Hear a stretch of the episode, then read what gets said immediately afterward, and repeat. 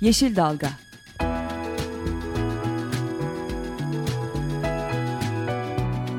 Çevre mücadeleleri üzerine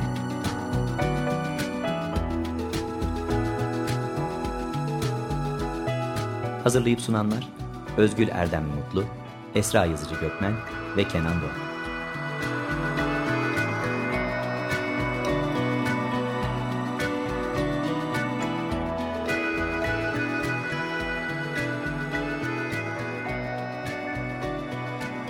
Yeşil Dalga programına katkılarından dolayı Willow Pompa Sistemlerine teşekkür ederiz. Merhaba, e, bugün e, ekonomi ekoloji yeşil dalga olarak ortak yayın yapıyoruz. E, az önceki programımızda Nükleer Alaturka yapımcılarından ve yönetmeni Can Candan'ı, aynı proje kapsamında araştırmacı ve danışmacı danışmanlarından Filiz Yavuz'u konuk ettik. Stüdyomuzda sohbetimize devam ediyor olacağız. Az önceki konuklarımızdan biri Pınar Demircan'dı. Ona hoşça kal dedik. İkinci kısımda ortak yayının ikinci kısmında Tema Vakfı Hukuki Müşaviri Ömer Aykul'la nükleerin hukuki boyutunda konuşuyor olacağız. E, konuklarımıza tekrar hoş geldiniz diyoruz Tema Vakfı adına ve Ekonomi Ekoloji Programı adına. Ekonomi Ekoloji'den de Pelin Cengiz bizimle birlikte. E, ama biz programın e, Yeşil Dalga'nın e, geleneği Formatını. olduğu, formatı olduğu üzere çok kısa öne çıkan iyi haber kötü haberi paylaşacağız. Oradan sohbete devam ediyor evet, olacağız. Bu hafta e, aslında çok e, kötü haberi konu, konumuz zaten kötü bir haber. E, bu sene e, 30. yıl dönümünü yaşadığımız Çernobil felaketini konuşuyoruz. Bunun e, arasında da program başında iyi haberlerimiz var. Onları ufak e, verip biraz e, içimiz açılsın istedik. E, haberlerimiz Kırklareli ve Çanakkale'den iki iyi haber var. E, Kırklareli'nde bir taş ocağı ve kırma eleme tesisi ile e, yine Kırklareli'nden e, bir maden e, arama sondaj projesine yönelik verilen iki adet ÇED gerekli değildir kararları yerelde açılan davalar sonucunda iptal edildi. E, bölge açısından çok önemli iki adet kazanım. Benzer şekilde de Çanakkale'de, Çanakkale Çan'da bir kömür ocağı projesi için verilen ÇED gerekli, de, gerekli değildir kararı ile yine Çanakkale Kalkım'da bir maden ocağı kapasite artış projesi için verilen ÇED gerekli değildir kararları da yine e, yerelden açılan e, davalarla e, sonucunda iptal e, burada pardon Çanakkale'de yürütmeyi durdurma kararları verildi her ikisi için de e, diliyoruz e, yine Kırklareli'nde olduğu gibi bunlar iptal kararına da dönüşür. Ee, Böyle bir e, Kırklareli ve Çanakkale için iyi gelişmelerimiz var. Umarım e, yakın bir gelecekte benzer bu ÇED kararları ve ÇED davaları konuşulmuşken aslında konumuz nükleer. Akkuyu Nükleer Santrali'ne de Tema Vakfı olarak diğer sivil toplum kuruluşlarında açtığı bir takım e, davalar mevcut. E, umarız bir gün Yeşil Dalga'da ekonomi ekolojide açılan Akkuyu Nükleer Santrali için açılan ÇED e, iptal davalarının başarılı olduğu haberini veriyor evet, oluruz. oluruz. Evet. E, diyorum buradan e, az önceki programımızda e, konuşmaya başlamıştık. Nükleer Alaturka e, projesinde üzerinden e, ilk bağımsız belgesel olacak bu konuyla ilgili olarak. Gene kısaca sevgili Can Can'dan, e, sevgili Filiz Yavuz, nükleer Alaturka fikri nereden çıktı? Ne yapmaya çalışıyorsunuz ve bizler size nasıl destek olabiliriz? Ee, Nükleer Alaturka e, bağımsız uzun metraj bir belgesel e, film e, projesi. Projesi diyorum çünkü henüz e, çekimlere başlamadık. E, geliştirme ve araştırma aşamasındayız ve e, şu anda e, desteklerinizle ancak biz bu filmi gerçekleştirebiliriz. Çünkü bu filmin bir e, sponsoru yok, bir ısmarlayanı yok. E, biz tamamıyla e, Türkiye'nin nükleer meselelerine e, duyarlı ve bu konuyu bir nevi kafaya takmış insanlar olarak e, böyle bir belgesel yapmak için yola çıktık. E, yolun başındayız. E, ümidimiz birkaç sene içinde bu belgeseli gerçekleştirmek ve seyirciyle buluşturmak. Bu şekilde de Türkiye'nin nükleerle ilgili e, bu ana bu şu bugüne kadar e, geçirdiği yolu ve bundan sonra gitmek istediği yeri tartışmaya açmak. Böyle bir hedefimiz var. Nükleer Alaturka e, adını ben yaklaşık e, bir yedi yıl önce koydum aslında. E, yedi yıldır isim olarak var ama cisim olarak yok. Birkaç ay önce de artık dedik bu filmi yapmamız lazım. Çünkü öyle bir noktaya geldik ki bu Akkuyu'da 1976'dan beri bir nükleer santral kurulması e, hedefleniyor. Bunun için çalışmalar var. Fakat 40 yıldır da bunu yapamıyor e, Türkiye'deki çeşitli hükümetler. E, fakat e, farklı olan şu, e, bundan tam bir yıl önce e, biz... E, Akkuyu Nükleer, e, Büyük Türkiye'nin işte büyük enerjisi vesaire şeklinde bir müthiş e, yoğun bir tanıtım kampanyasıyla karşılaştık. Ve bu tanıtım kampanyası da artık bu nükleer mesele orada uzakta bir şey olarak değil, her gün her yerde reklam panolarıyla, reklam filmleriyle gözümüze sokulan bir mesele haline geldi.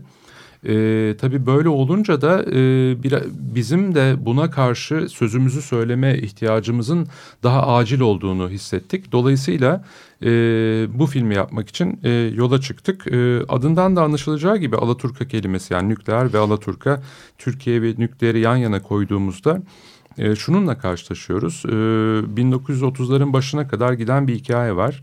2016'dayız ve her gün neredeyse son dönemde nükleer enerji telaffuz edilmeye başladı. Ee, diğer gündemlerden dolayı belki çok e, gündemin ana maddesi halinde değil ama iki gün önce daha dün e, bütün e, şeyde e, haber kaynaklarında nükleerle ilgili bir habere rastlıyoruz biz. Ama bu maalesef yeterli bir şekilde kamuoyunda tartışılmıyor. Bizim hedefimiz de bunu daha tartışılır hale getirmek. E, bugüne kadar olan e, yaşadığımız hikayelerin e, Çernobil başta olmak üzere çoğu oldukça trajik, bazıları oldukça absürt, e, bazıları da hatta komik.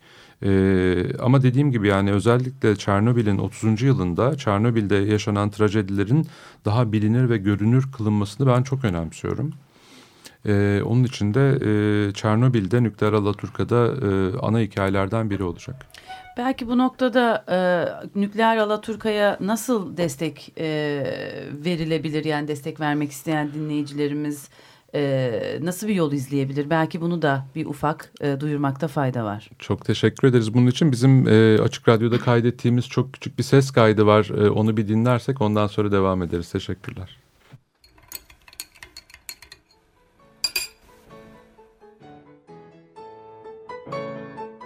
Nükleer Alaturka adında bağımsız bir belgesel film yapıyoruz. Bu filmde Türkiye'nin nükleer hikayelerini anlatacağız. Nükleer Alaturka'nın ısmarlayanı yok, sponsoru yok. Bu belgesel sizin desteklerinizle mümkün olacak. Nükleer Alaturka destek kampanyasının bitmesine az kaldı.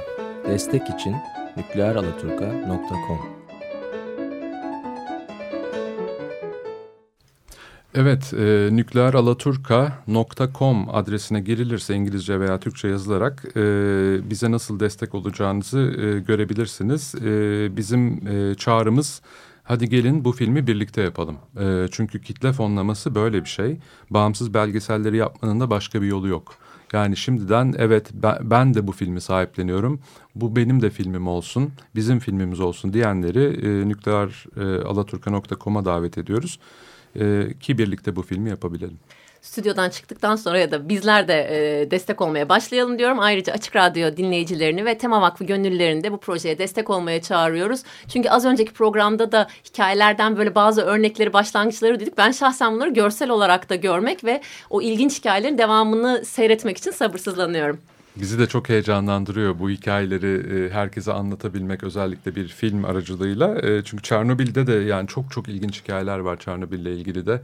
En basitinden Çernobil'in işte bu şeffaflık, görünürlük, görünmezlik, e, medya, haber alma hakkı bunlardan bahsediyoruz. İşte Çernobil felaketinin mesela günler sonra ancak böyle bir şey olduğunun e, basına yansıması da e, bunun çok e, çarpıcı bir örneği. Yani günlerce Çernobil felaketi bizden saklandı. Böyle bir hikayemiz var. Evet. Buradan stüdyodaki diğer konuğumuza e, dönmek istiyorum. E, Nükleer Alaturka'yı konuştuk Can Candan'la ve Filiz Yavuz'la. Gene sohbetimiz sırasında da e, devam ediyor olacağız konuşmaya Pelin Cengiz'le birlikte.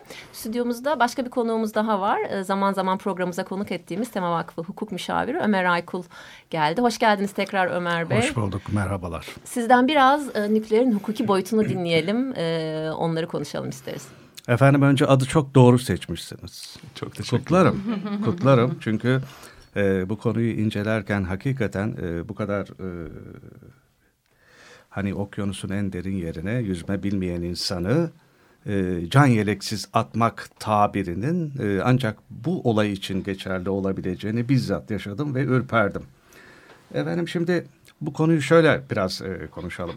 Önce bir hukuksal açıdan bir bakalım. Sonra da Bu e, imzalanan Akkuyu Sözleşmesi'nin e, sizin tabirinizde absürt taraflarını bir yakalayalım. Sonra da ÇED raporunun e, benzer konularını vaktimiz yettiği oranda söyleyelim. Şimdi Türkiye'nin nükleer santrallarla ilgili Rusya ile 3, Japonya ile de 2 olmak üzere toplam 5 tane ekonomik amaçlı sözleşmesi var. Ee, Rusya ile yapılan iki anlaşma işbirliği, Japonya ile yapılan iki anlaşma işbirliği, e, Rusya ile yapılan son anlaşma ise Akkuyu'da bir nükleer güç santralı tesisiyle ilgili. Peki bu anlaşmanın henüz Japonya ile Sinop'ta yapılacağı söylenen anlaşmanın nükleer güç santralının inşa ve ihalesiyle ilgili bir sözleşme henüz ortada yok. Şimdi bu sözleşmelerin bir bizim hukuksal açıdan bir bakalım bu sözleşmeler nedir? Bakmak için hemen anayasamızın 90. maddesi bizim için çok önemli. Anayasanın 90. maddesine e, baktığımız zaman efendim e, burada uluslararası sözleşmelerin bir kere bir onay süreci var. Ee, ekonomik sözleşmeler, uluslararası ekonomik sözleşmeler Birleş, e, Türkiye Büyük Millet Meclisi'nin onayına tabi değil ama yayınlanması gerekiyor. Ama diğer uluslararası sözleşmeler için hükümetin Bakanlar Kurulu'nun e, imzalaması yetmiyor. E, aynı zamanda bir onay kanununa da gerek var. E, Rusya ile ilgili yapılan bu Akkuyu Sözleşmesi ekonomik bir sözleşme ve onaya tabi değil. Yine anayasanın 90. E, maddesinde özellikle son fıkrası çok önemli. Burada deniyor ki usulüne göre yürürlüğe konulmuş milletler arası anlaşmalar kanun hükmündedir. Yani bizim iç hukukumuza giriyor. Bunlar hakkında anayasaya aykırılık iddiasıyla anayasa mahkemesine başvurulamaz. Hemen önümüze çekersek demek ki Akkuyu nükleer güç santral anlaşmasının herhangi bir nedenle anayasaya aykırılığı iddia edilemez. Bu bir siyasal karardır Bundan vazgeçme ancak siyas başka bir siyasal kararlı olur ama bununla ilgili teknik konuları içeren chat raporları ve chat olumlu kararları eleştiriye ve hukuksal analize yargılamaya tabidir. Yine anayasanın 90. son maddesinde özellikle 2004 yılında eklenen bir önemli cümle var. Usulüne göre yürürlüğe konulmuş temel hak ve özgürlükler ilişkin milletler arası anlaşmalarla kanunların Şimdi temel hak ve özgürlüklerle ilgili e, anlaşmalar, e, e, haklar dediğimiz zaman temel hak ve özgürlüklere ilişkin denildiğinde karşımıza anayasanın ikinci kısmında 12 ila 74. maddeler arası gelir. İkinci kısmın ana başlığı bu. Peki e, burada hangi madde var? İki önemli madde var. Bir tanesi anayasanın ünlü 56. maddesi var sağlıklı ve dengeli bir çevrede yaşama. Bugünkü yapılan bütün ekosistem mücadelesinin ve çevre koruma mücadelesinin temel dayanağı ve yine 63. madde var ki kültür ve tabiat varlıklarının korunması yani ekosistem mücadelesinde yapılan e, mücadelenin en önemli destek maddesi. Bunlar çatıştığı zaman uluslararası sözleşmeler esas alınır diyor. Yani imzaladığınız Ramsar, biyolojik çeşitlilik vesaire bu tip sözleşmeler 12 ile 74'ün yani 56 bizi ilgilendiren tarafıyla 56 ve 63. maddelere bağlıysa iç hukukla da çatıştığında bunlar esas alınacak. Bu arada bu arada bir başka konu daha var. Onun üzerinde de durmamız gerekiyor. Pek bilinmeyen devletler toplanmışlar demişler ki ya biz aramızda bir dolu sözleşmeler yapıyoruz bu sözleşmelerin bir usulü ne olacak diye 69 yılında Viyana'da antlaşmalar hukuku sözleşmesi yapmışlar. Bunun biz tabii uzun bir e, sözleşme bu. Bunun 53. maddesi çok önemli. Bir anlaşmanın yapılması sırasında bunu Akkuyu diye düşünün. Akkuyu'da yapılacak nükleer güç santralı diye düşünün. Milletler arası genel hukukun emredici bir normu ile çatışıyorsa batıldır. Peki nedir bu emredici norm? Bu sözleşme bakımından milletler arası hukukun genel emredici bir normu tarif ediyor ikinci cümlede. Bir bütün olarak devletlerin milletler arası toplumun kendisinden hiçbir surette sapmaya müsaade edilmeyen ve ancak aynı nitelikte olan daha sonraki milletler, milletler arası genel hukuk normu ile değiştirilecek olan bir norm olarak kabul ettiği ve tanıdığı norm. Yani bizim e, demin bahsettiğimiz işte bu uluslararası sözleşmeler hepimiz uymuşuz. Ramsar, Avrupa Peyzaj Sözleşmesi, biyolojik çeşitlilik, çölleşmeyle mücadele vesaire. Tabii ki insan hakları ile ilgili temel haklar bildirgeleri bunların en başında gelmek üzere. Şimdi bunları bir araya değerlendirdiğimiz zaman bakıyoruz. Evet Akkuyu nükleer güç anlaşmasının e, anayasaya aykırılığı iddia edilemez.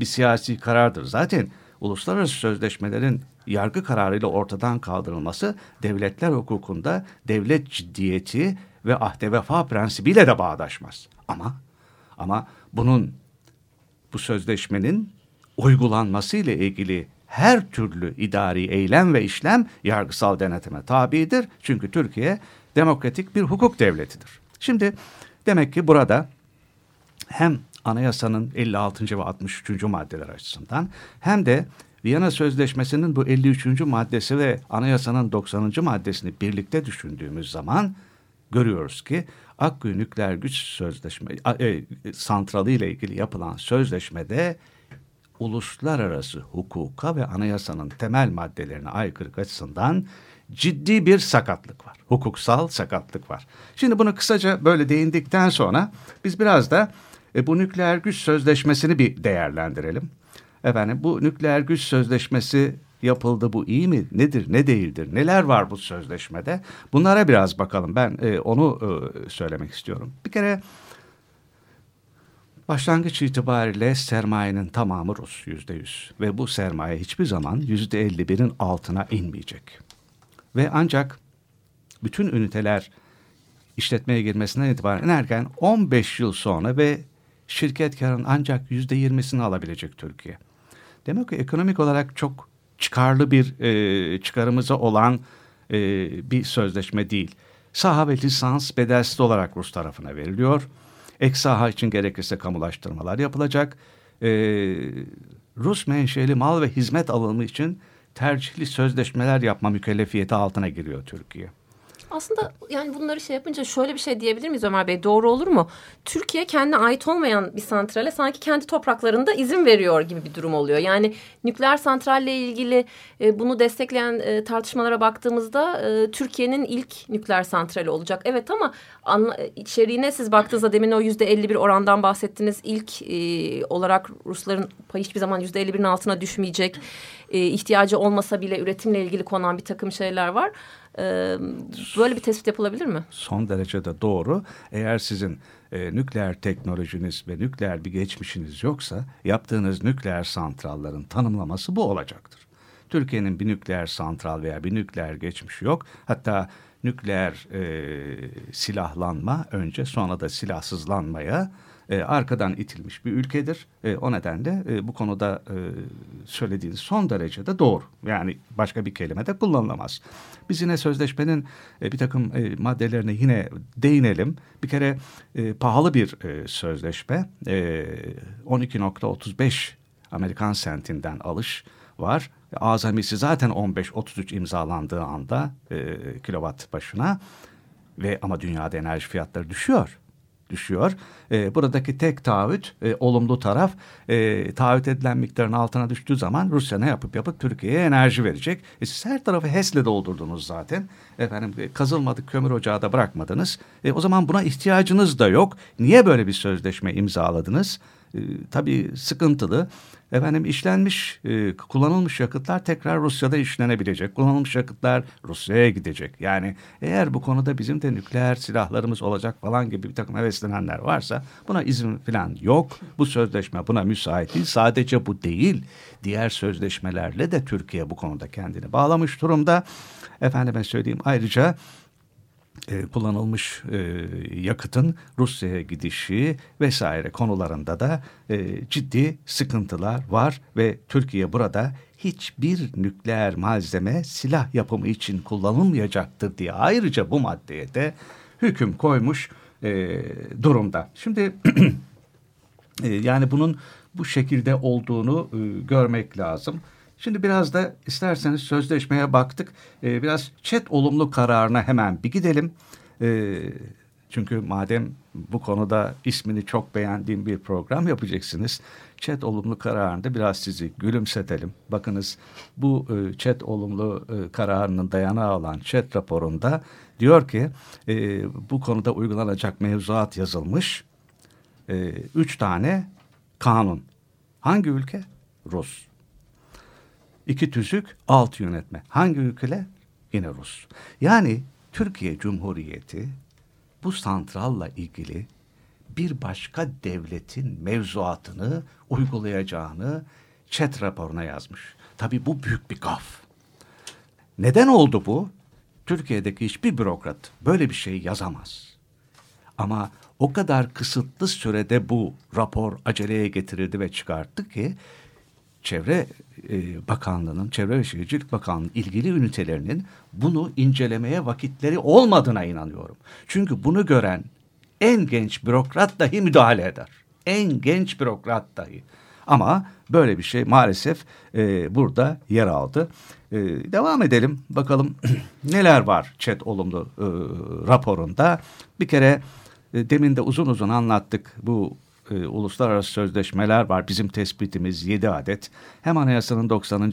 maddesiyle bunlara bağlı olarak ve Viyana Sözleşmesi'nin 53. maddesi ve bizim ünlü 56. maddemize göre burada büyük bir hukuka aykırılık var. Aynı şey ÇED raporunda da devam ediyor. Çevre Kanunu'nun 1, 3, 8 ve 9. maddelerine aykırı olduğunu, ayrıntısını ben e, dava dilekçemde yazdım. Burada ona vakit yok. Bunları konuşamayacağız. E, bu açıdan aykırılık var. Yine kanıtlanmış teknoloji e, kuralımız var. Nükleer güç santrallerinin güvenliği için özel ilkeler yönetmeliği. Kanıtlanmış teknoloji istiyor. Bu yok. Efendime söyleyeyim halk sağlığı ve nükleer mühendisliği konuları üzerinde ciddi eksik var. ÇED raporunu hazırlayan bir tane nükleer mühendis var. O arkadaşımız da iki yıllık e, radyoloji konusunda ihtisası var. Yani tıp konusunda. Bütün raporları dışarıdan tercüme etmişiz. Evet. Bak neden dedim değil mi? İsminiz çok güzel diye. Onun için e, evet. E, şimdi Kaldı ki bir imza skandalı da söz konusu oldu ÇED raporunda. Sahte bir imza skandalı da söz konusu. Evet. O konuda benim e, şeyim olmadığı için onu söyleyemiyorum. E, bende e, şey yok ama e, olabilir. Efendime söyleyeyim.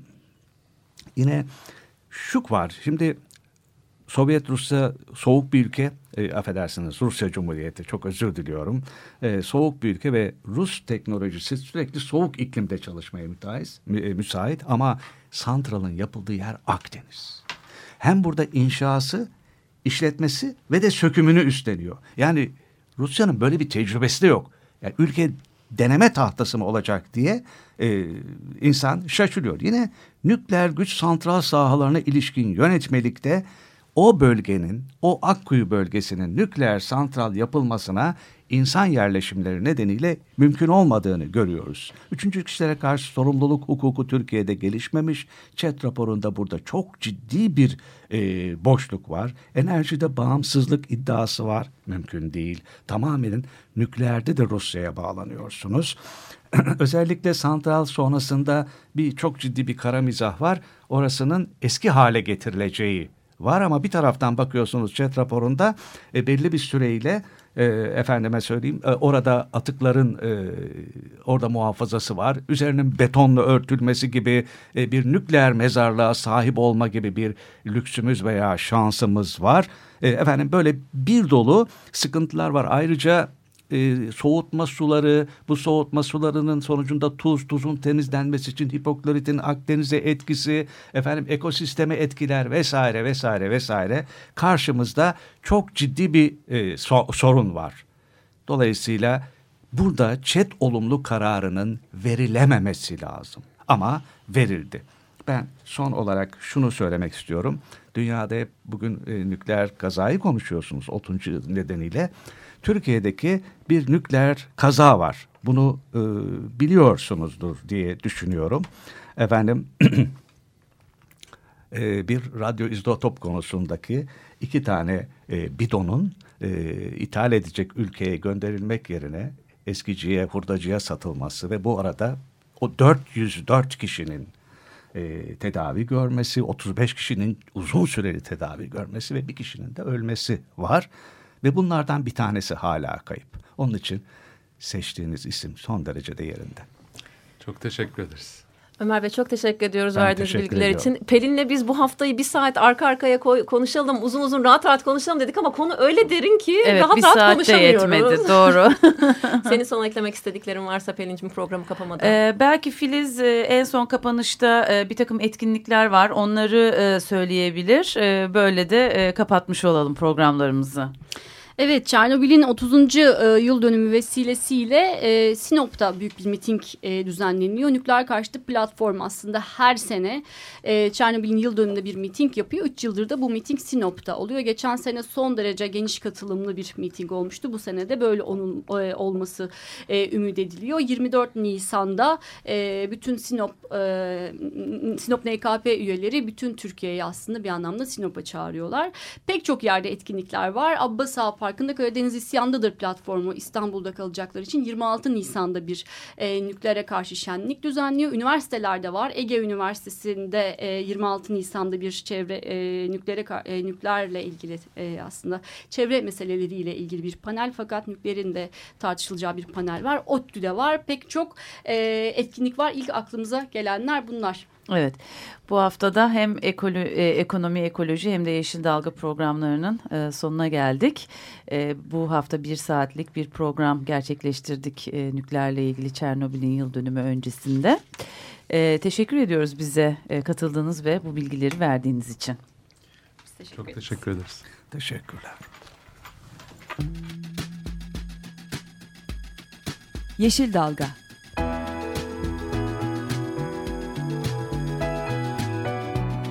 Çevre mücadeleleri üzerine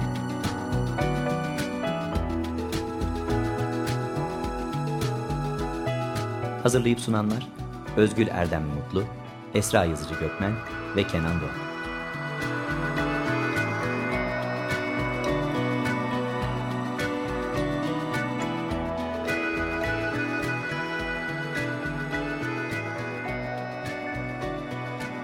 Yeşil Dalga programına katkılarından dolayı Willow Pompa Sistemlerine teşekkür ederiz.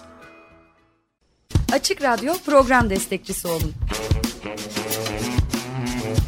Bir veya daha fazla programa destek olmak için 212 alan koduyla 343 41 41.